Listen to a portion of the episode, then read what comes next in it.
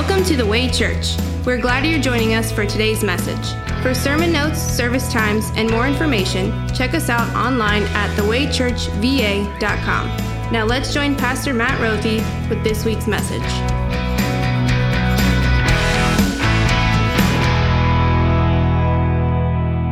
Do you ever close your eyes and dream, or keep your eyes wide open and daydream about heaven? Specifically, what heaven looks like. When you think about heaven, when you envision heaven, what does it look like? What do you look like there? I know it's something that you think about. Maybe maybe you've been a Christian for a long time and you're just really really excited to be in heaven with God and you know that heaven is a wonderful place filled with God's glory and grace and you just want to see your savior's face and you don't really care what it's actually like. You just want to be there and yet you're curious. You know that God has prepared a place for you in heaven, and you want to know what does it look like? Maybe I've shared this in a sermon before, or at least I think I've told some of you. When I was five, maybe six years old, I, I still at that time didn't fully realize how cool it was, how awesome it was to get to go to church and sing God's praises. And so on Sundays, my parents and my Sunday school teachers kind of had a task on their hand trying to get me to sing. And I remember being five, six years old, being in Sunday school, and one of my Sunday school teachers told me that in heaven, we're going to get to sing God's praises and we're going to do it unending for eternity. We're just going to keep singing his praises. And I thought to myself, oh no, oh no. To me, heaven seemed like a place that was a never ending choir practice. And at five, six years old, I said to myself, I don't know if I actually want to be there, if that's what heaven is like. I'm past that. I got over that. I do want to be in heaven, even if that's what, what it's like, because singing God's praises and his glory forever and ever will be truly awesome. But maybe some of you think about heaven the same way that five or six year old Matt thought about it. You think to yourself, is that really a place that I want to be? That's just another way of saying, is heaven really a place that's for me? Will I be welcomed there? You close your eyes and dream about heaven, or just find yourself daydreaming. What does heaven look like? One of the cool things about our God is that He doesn't tell us exactly what it will look like. He doesn't lay out in detailed fashion exactly what heaven will be like, so we know in and out what heaven will look like for sure. But one of the great and glorious things that our great and glorious God does is on the pages of Scripture, He gives us pictures of heaven. He gives us snapshots, if you will, just glimpses of heaven, and even the sneak peeks, even the quick looks at what heaven will be like are truly captivating. They're truly breathtaking. We have one of those pictures set before us today in Revelation chapter 7. Our sermon lesson this morning is one of those most glorious pictures of what heaven will be like. And yet, Revelation chapter 7 is also one of the most misunderstood sections of Scripture. And it's a tragedy it's a tragedy because what we have in this section is a picture of what God's people, of what the church, our church, will look like in heaven. And that picture is so powerful, it's so profound that the picture of God's church in heaven, it has a powerful effect on what our church is like even here today and now. We're in a sermon series called Our Church, where we're looking at our church, and we're doing so by looking at the different values that our church has. In the first week, we looked at the value that permeates everything we do at this church, and that is to share good news, to share the good news of Jesus Christ, that your name is written in heaven, etched in stone by the hands that were stretched out on the cross for you. That is what we're all about. That is what we do in everything that we do. And that naturally led us to the second value that we have, and that is to grow together. How we grow together is by gathering together around God's word and, and not just looking at God's word and, and knowing it. It's, that's not what growing is about, just growing in and to know it, but it's to grow together. It's to mature together in the grace of our God, to build one another up in faith, to build up the body of Christ. And all these values, they, they have a synergy between them. You can't have one without the other because it's not just about growing together with the people here, but sharing God's love, having God's love isn't just what builds us up, but it's also something that moves us to go and take and share with others. That's the third value we're looking at today is the idea of loving other people. Revelation chapter 7 has a picture of what heaven will be like, a powerful picture that, that moves our church to, to go and, and to love others, to love people that are here and to love those who are not here as well. But I need you to give you a heads up before we get into this lesson for today. Because Revelation chapter 7 is, is a section of scripture that comes straight at your heart, comes straight at our heart and reveal some things that maybe we didn't know were on our hearts, but at the very same time, it fills our hearts up with what we need. This is Revelation chapter 7. It begins this way. After this, I am going to pause right there because I need to give you some context into what is going on in Revelation chapter 7. Revelation 7 starts where Revelation 6 stops. And Revelation 6 is a scary chapter. There's some things going on in that chapter that are frightening. What begins chapter 6 is a rider on a white horse going out to conquer. And that rider on the white horse is Christ, going out to conquer and build his kingdom by spreading the gospel. That's not the scary part. What follows that is is a red, a red rider on a red horse going out bent on one thing violence and, and bringing violence and spreading violence throughout the world. What follows that horse is a black horse. It is the personification of famine and hunger and starvation. And that horse is set on one thing taking famine throughout the world. Following that horse is a green horse that takes out other plagues and other bad things like beasts and destruction and kills a quarter of the people on the earth. And what Revelation chapter 6 shows us is a scary thing the end times. What it predicts and depicts is the time before our Lord comes again. In Revelation 6, God's people look to God and they say, Lord, how long is this going to go on? And God's answer is for a while. It's not going to stop yet. And what God does is send an earthquake on the world, and the sun goes dark, and stars fall from the heaven, and people who aren't Christians, who don't believe in God, are terrified. They're afraid, and they run to the hills. They hide in caves to try to avoid the wrath of God. That's what happens in Revelation 6. And that's what we need to know begins Revelation 7. John, the apostle, is seeing visions given to him from God. And after he sees that one, he sees this one. He writes, After this, I saw four angels standing at the four corners of the earth, holding back the four winds of the earth to prevent any wind from blowing on the land or the sea or on any tree. Then I saw another angel coming up from the east, having the seal of the living God. He called out in a loud voice to the four angels who had been given power to harm the land and the sea. Do not harm the land or the sea or the trees until we put a seal on the foreheads of the servants of our God. Then I heard the number of those who were sealed 144,000 from all the tribes of Israel. From the tribe of Judah, 12,000 were sealed. From the tribe of Reuben, 12,000. From the tribe of Gad, 12,000 from the tribe of Asher, 12,000. From the tribe of Naphtali, 12,000. From the tribe of Manasseh, 12,000. From the tribe of Simeon, 12,000. From the tribe of Levi, 12,000. From the tribe of Issachar, 12,000. From the tribe of Zebulun, 12,000. From the tribe of Joseph, 12,000. From the tribe of Benjamin, 12,000. This is God's word so far.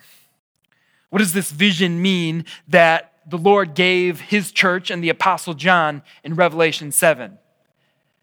While I could tell you what it doesn't mean, that it doesn't mean that there are just going to be 144,000 in heaven, and it does not mean that the people in heaven are just going to be Israelites, and I could prove that to you by reading the next verse, which says, In heaven, there's going to be more people than anyone could count from every nation, tribe, and people, and 144 is a lot, but I can still count that high. No, while I could tell you all about what this vision does not mean, let me tell you what it does mean. What it means is that God, during these last times, during times where there is trials and there is tribulations before Christ Jesus comes again, he's going to hold in his hand his people. He is going to mark, he is going to seal God's people. And throughout Scripture, what do we know about God's people? Well, they're often referred to as the true Israel, the spiritual Israel. And what God does by giving 12, the number of completeness, and giving it again and again, multiplying it by itself, is He says, all of God's people, the entirety of my people, my whole church, our church is going to be sealed and protected in these last times. I'm going to keep them safe. How? By sending my guardian angels to hold back things that would harden them, by placing my seal on them so that they know and I know that they are mine. That's what God's word shows us this great comfort, this great encouragement to you and me, to our church in these last times, in the end times. So, what does that mean for our church? Well, it's certainly an encouragement and it's certainly a comfort for our church, the Way Church, to know that God is caring for us and He's protecting us. It also reminds us that our church, the Way Church, is not the embodiment of the holy Christian church on earth. We confess it every Sunday when we say the creeds. We believe in the holy Christian church, the communion of saints. That means there are other people who are a part of God's church that are in God's family. I need to say that. I need to say that because I recognize there's an inherent danger when having a sermon series called Our Church. That's that we love our church too much, that we love being a confessional Lutheran church too much that we love being a part of a church body called the Wisconsin Evangelical Lutheran Synod too much.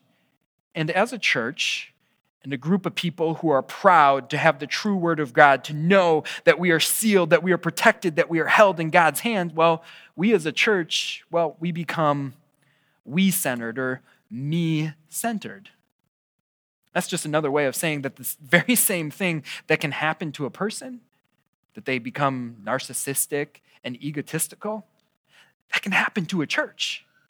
That we look at our lives and we think that the way that the way does church is the right way to do church. And we start to think that if people aren't with us, then they're against us. Think about that. Think about how that attitude affects the way that we share our faith and share the love of Christ to people who either know Christ or especially to people who don't know Christ. Think about how that attitude comes across to Christ. Loving our church is a really good thing. Loving our church that stands for the true word of God and the whole truth of God is a beautiful thing. But loving our church too much, to the fact where we are only focused on us and our church, is not a good thing. Why did God give us this section of Scripture, this vision in Revelation 7? Well, it's, it's to remind us of what the Apostle Paul talks about in Romans 8 that I consider our present sufferings, they're not worth comparing with the glory that will be revealed in us. God gives us a picture here in Revelation in chapter 7 to say, look, you are suffering. But chapter 6 is not worth comparing to chapter 7 because you are sealed, you are bound in the hands of the Almighty God. You are kept safe until his return, until he comes again. That is what you have. And that means something for our church.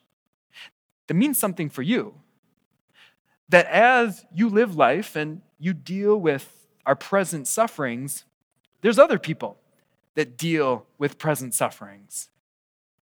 Maybe that present suffering is exactly what those horses were bringing. They deal with violence, maybe from bullying or hate or loneliness or heartbreak. They deal with hunger, and maybe it's for very real and very physical food, or maybe it's people hungering and thirsting after Christ's righteousness. There's people that mourn. There's people that are sad. There's people who want and need what you have. And what this vision, what Revelation 7 shows, is that you have hope. You have peace with the eternal God. And that means, that means you are free to focus not on yourself. You are free to focus on Christ who gave this to you and to focus on others. To focus on others who will be there with you in heaven. But get this, listen to this, may not know it yet. You are free to focus on those people who, who maybe know all about Jesus, but maybe don't. That's what you're free to focus on, not ourselves, not yourself or our church, but others. I don't know. We're talking about loving others, and maybe that's too simple, that idea that we are to focus on others when loving others. Maybe it's maybe it's something that some of you didn't really need a reminder about. But maybe some of you did. I know I did. And the reason is because there's a lot at stake. there's a lot at stake when we are focused on just ourselves, when I'm me or we centered. it's, it's more than just losing out on focusing on others. It affects the way we live, it affects the way we witness in our world. And, well, the way we let Christ's life and light shine through us. It's because we can become, well, obnoxious. And that's a really hard and weighty accusation. So let me explain it. And Revelation 7 gets at this. It continues on. There's, there's multiple visions here in chapter 7. And after he see, sees the, the, the 144,000 on earth kept safe, John looks, and there before him, me, was a great multitude that no one could count, from every nation, tribe, and people and language, standing before the throne and before the Lamb. Allow some commentary. Recall, in the first eight verses, he's looking at the earth, and what happens there? His focus shifts. And now there's a vision of heaven. There, there's a great multitude. And where are they? They're before the throne and before the Lamb. They were wearing white robes and were holding palm branches in their hands. And they crowd out in a loud voice Salvation belongs to our God who sits on the throne and to the Lamb. All the angels were standing around the throne, and all the elders, the four living creatures, they fell down and they worshiped God, saying, salvation. Or they said, Amen. Praise and glory and wisdom and thanks and honor and power and strength be to our God forever and ever. Amen. Can I admit something to you? I began the sermon by asking you what you see when you picture heaven. And if I'm being honest with you, when I picture heaven and the way I look at heaven, it's through a first person vantage point, first person perspective. And I guess what I'm trying to say is this when I think of heaven, and I don't know, perhaps you're like me, I think of myself. I think of myself being in heaven. I think of my family, of course, being in heaven, my faith family, all of you being in heaven with me. Think of some friends being heaven with me. I'm ashamed to admit that's often where it stops. How about you? What do you see when you look at heaven? Does your vision of heaven, well, does it match the vision of heaven that God gives us in His Word, where there is so many people there in heaven that no one could count, and they're from every nation, tribe, people, and language, standing before the throne and before the Lamb? What does your picture of heaven look like? You know why John uh, wrote this book? You know where John was when he wrote this book? The Apostle John was on an island called Patmos when he, when he wrote this book and was given these revelations from God, and, and Christ Jesus himself said, Write these things down. He's on this island and he's there because he told people about Jesus. He told people about the love that he had for Christ and the love more so that Christ has for him. That's why he's there, because he loved to tell people about Jesus.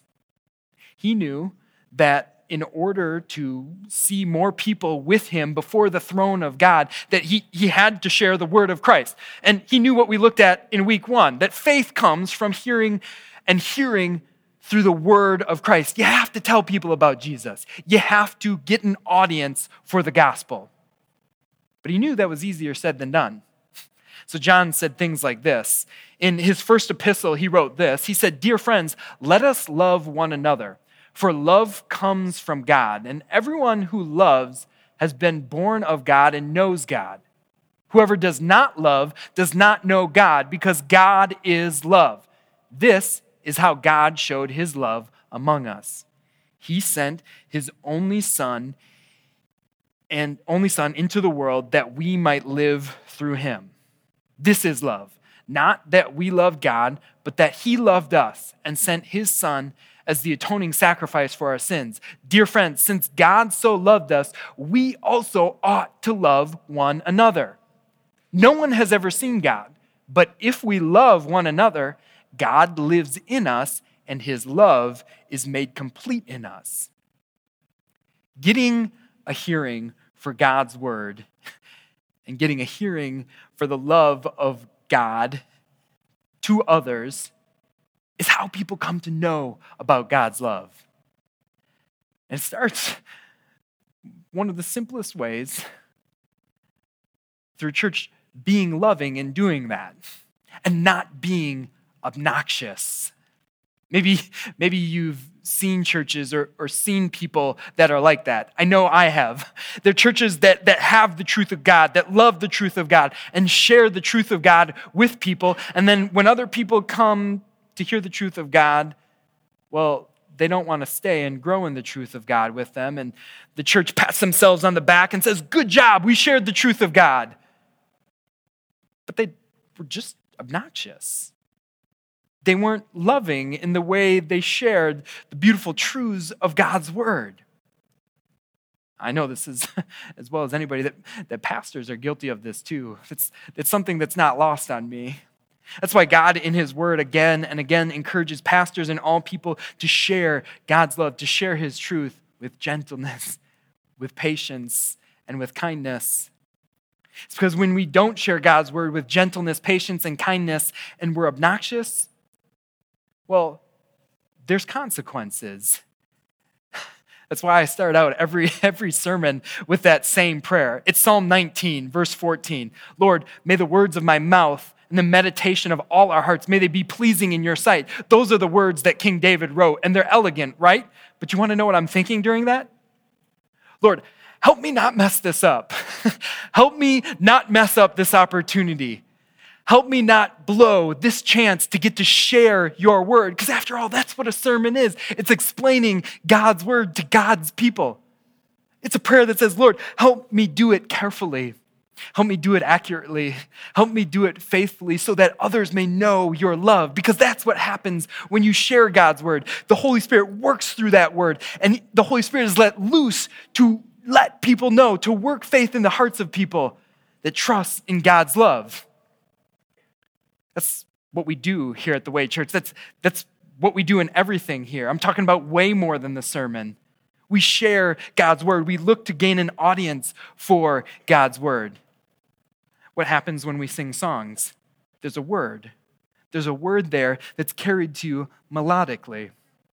What happens when we celebrate baptism or gather together around the Lord's Supper? There's a word. There's a word there carried to you sacramentally.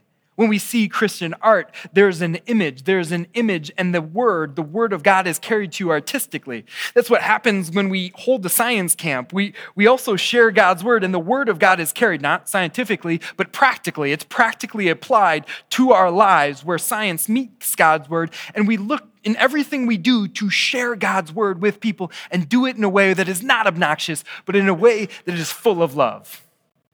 Can I give you one example of that here? Maybe, maybe you don't think anything about it. Maybe you don't even remember this. But when we started out this church, the families that began this church and I had a decision to make whether or not I was going to wear a robe when I stood up here and I preached. If you remember or know anything about historical confessional Lutheran traditional worship, pastors always wear robes. That's what I've seen throughout my life a pastor wearing a robe or an alb. So, why? Why are we not standing here looking at me wearing that?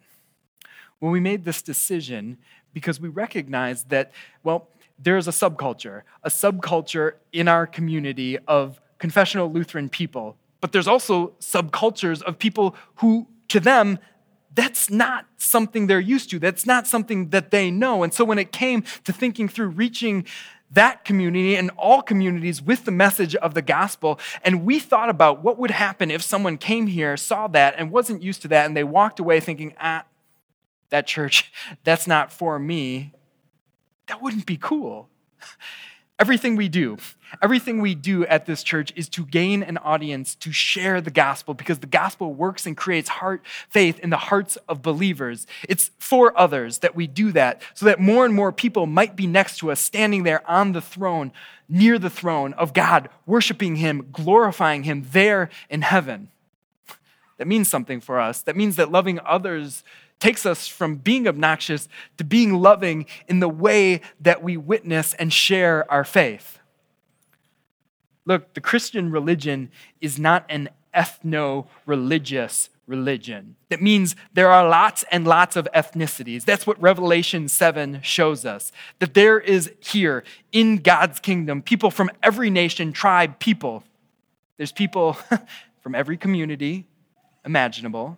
There's people that are going to be next to you, bowing down, rubbing shoulders with you before the Lamb of God who sits upon the throne, that are from far different upbringings than you. There's going to be every single political party there gathered together around the throne. There's going to be every single preference in worship style and ministry philosophy there gathered together around God's throne. There's going to be people, believers, who have dealt with every single temptation known to man, temptations that are very different than the ones you deal with, gathered together there around God's throne. It means that our witness and our love of others has to be just that loving, full of love. I'm not talking about taking the truth, the true word of God, and watering it down in any way. What I'm talking about is bringing the whole truth and nothing but the truth and bringing it with the whole love of God.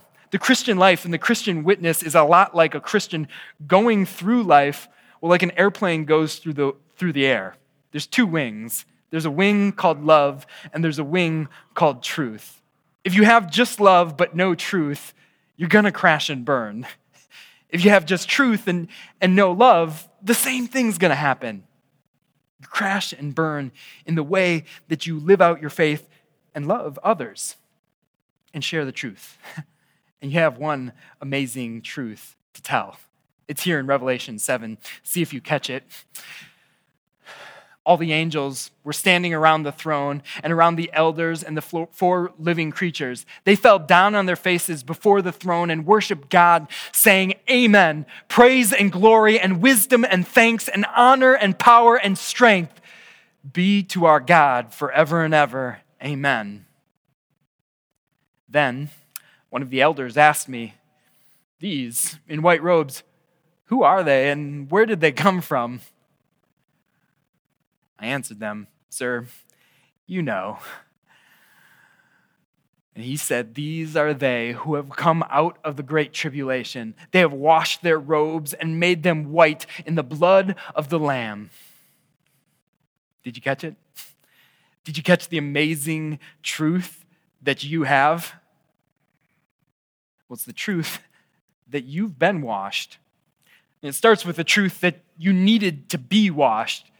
A truth that, well, Isaiah reminds us about in Isaiah 64 that all of us have been dirty. All of us have become like one who is unclean. All our righteous acts are like filthy rags. The truth is this all of us were at one time unclean and dirty, dirtied because of sin. Sins in our self centeredness, in the way we live our lives, sins of obnoxiousness in the way that we live out our faith. but there's been a cleansing agent.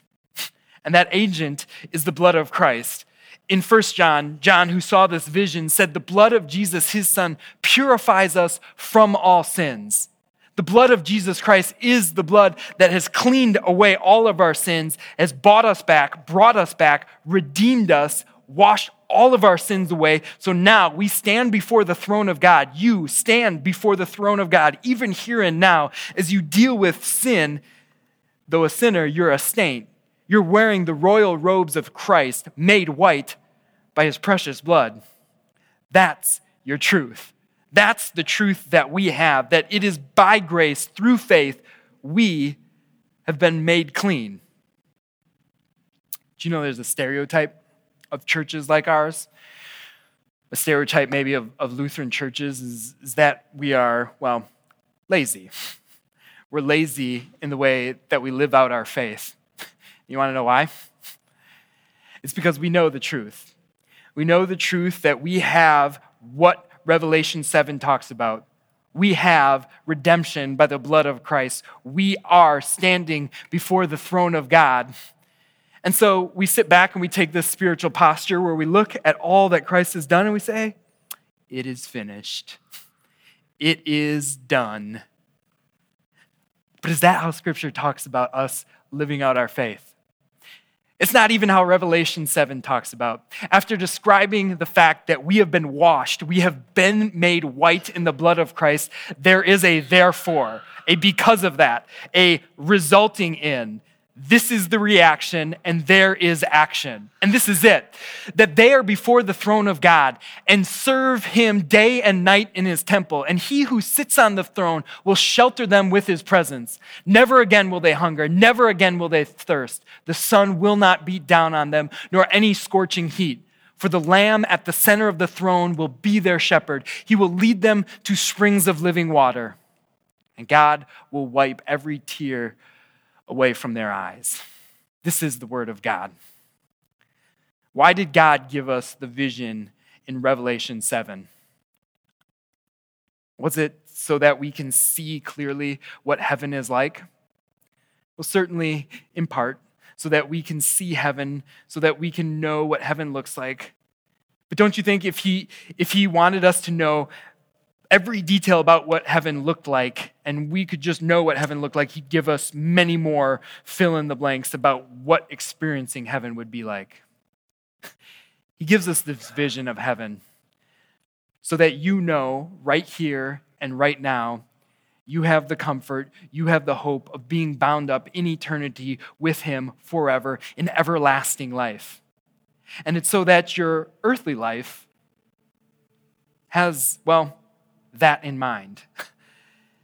We looked at Romans chapter 8, we looked at Revelation 7 that shows us where we're at, not yet, but what we already have. And that is the status of being those who have made it out of this, made it out of this tribulation, made it out of this trial, and are standing there before the throne of God in worship and praise to Him. And He gave that to us. Why?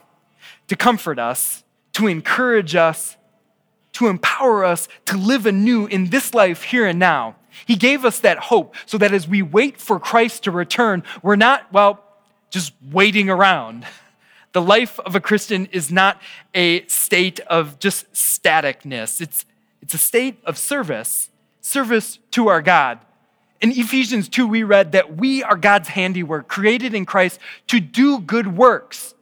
To do good works which God has prepared in advance for us to do.